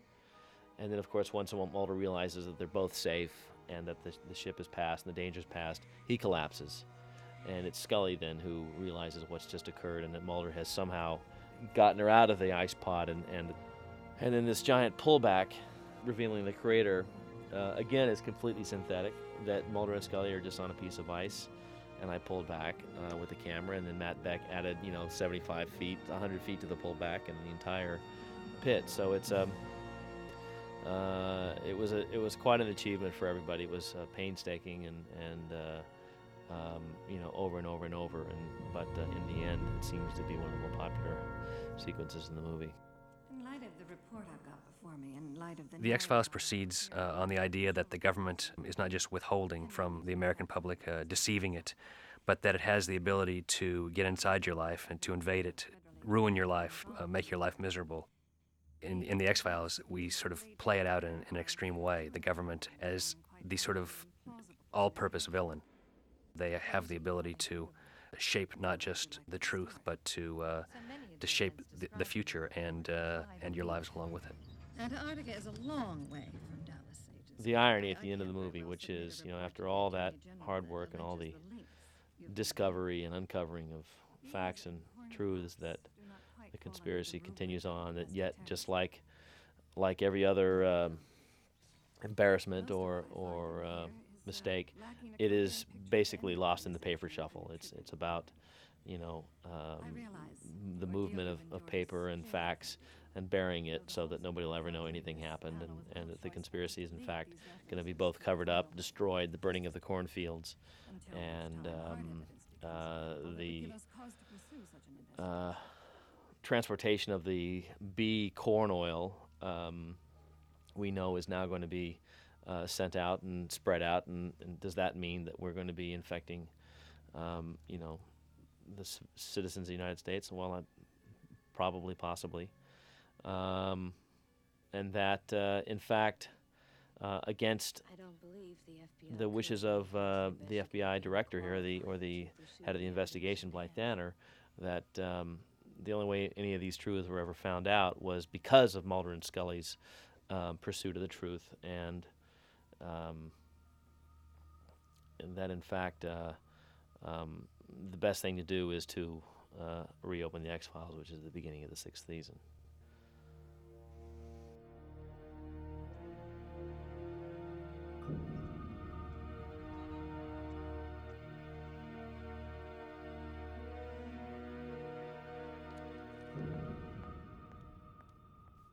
After we show the cover up, um, the burning of the cornfields and the and the scene back in the OPR with Blythe Danner, we have Mulder and Scully in a Washington D.C. park discussing, you know, the cover up.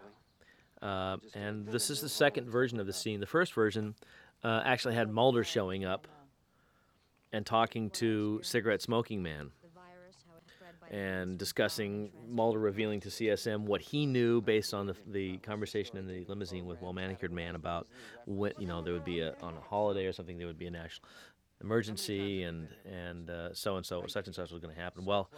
Uh, and then at the end of that scene sequence, that, that Scully shows up, and there's a brief moment between the two of them. Well, when we screened it the first time, we really only tested the movie once for a closed audience. The response was that that scene with CSM was completely out of context um, of the movie because Mulder and CSM were actually um, protagonists and antagonists, and never in the movie did they ever meet. And now they show up in a park, and all of a sudden they're conversing as their, as their old friends. Well, they are old friends in the series.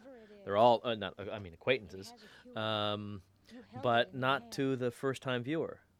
And so we decided that the best thing to do would be to reshoot and have CSM enter into that scene in a different way. So we reshot it, and we actually improved it because we made it more a scene about Mulder and Scully and their relationship and, and their quest and the strength of their bond. And then at the end of that scene, we had CSM up on a hill, um, having watched them and realizing that you know he's going to have to stay on them because they are going to be, um, you know, a continued nemesis. Well, we even cut that out because it seems superfluous. So that was um,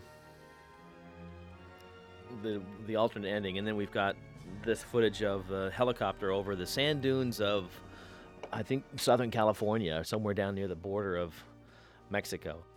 It's really wonderful footage shot by E.J. Forrester where apparently they shot a lot of the Star Wars, uh, the first Star Wars desert footage.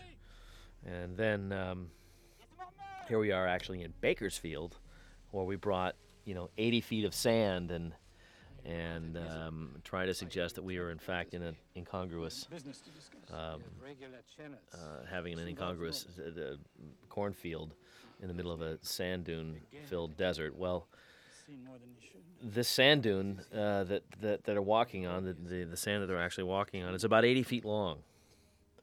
And, you know, I wanted to have a little bit more of an expanse of sand so I could show really how incongruous the, the, the cornfield was. But uh, when CSM's feet come into frame, the sand is just out the left edge of frame. And then when I pan around and I have Armin Mueller-Stahl and, and uh, Bill Davis standing there talking, the sand is just out the right corner of the frame uh, and the rest is just Bakersfield and dirt. So, uh, but we did the best we could with the sand we had, and and uh, it really was about the discovery of uh, the note that the X Files have been reopened anyway. And then we we finished the movie on a on a quiet note, which is uh, you know that there are many many of these cornfields, and of course the conspiracy is going to continue on and on. This shot here uh, the only thing that's real about it is the corn, the domes, the sand dunes, the sky. Um, is all fake, and as a matter of fact, even a lot of the corn is replicated through the shot to make it look like it's a much bigger field than it really is. We have this idea, or we've always said, it's a pretense actually, that what we do each week with the X Files is we tell a little movie, we make a little movie. And while I do believe we do this, I learned in making a movie that uh, nothing is like making a movie, that a year of your life goes by very quickly, that uh, the big screen has demands that the small screen doesn't. It is both uh, a bigger screen and a, um, a kind of minimalist process. Everything needs to be reduced. There cannot be any digression, no uh, dead ends, no pontification that the audience gets very tired very quickly. if they are not moving in a forward direction in a movie. So I learned why movies cost so much. Uh, I couldn't believe some of the price tags that were put on things. But when you are taking effects and, and you're putting them on film, it's, it's a much more costly process and prospect. So I learned uh, the hard way, and I sort of was slapped in the face a little bit by the uh, demands of that big picture up on the screen, both of the filmmaker and of the storyteller. And uh, while I think that we told a big screen story, I think we told it well. Uh, I think that when we go to do the next X Files movie, that we will all be much wiser, more experienced, and uh, savvy men and women who I know looking very forward to uh, carrying this on from a TV series into a series of movies.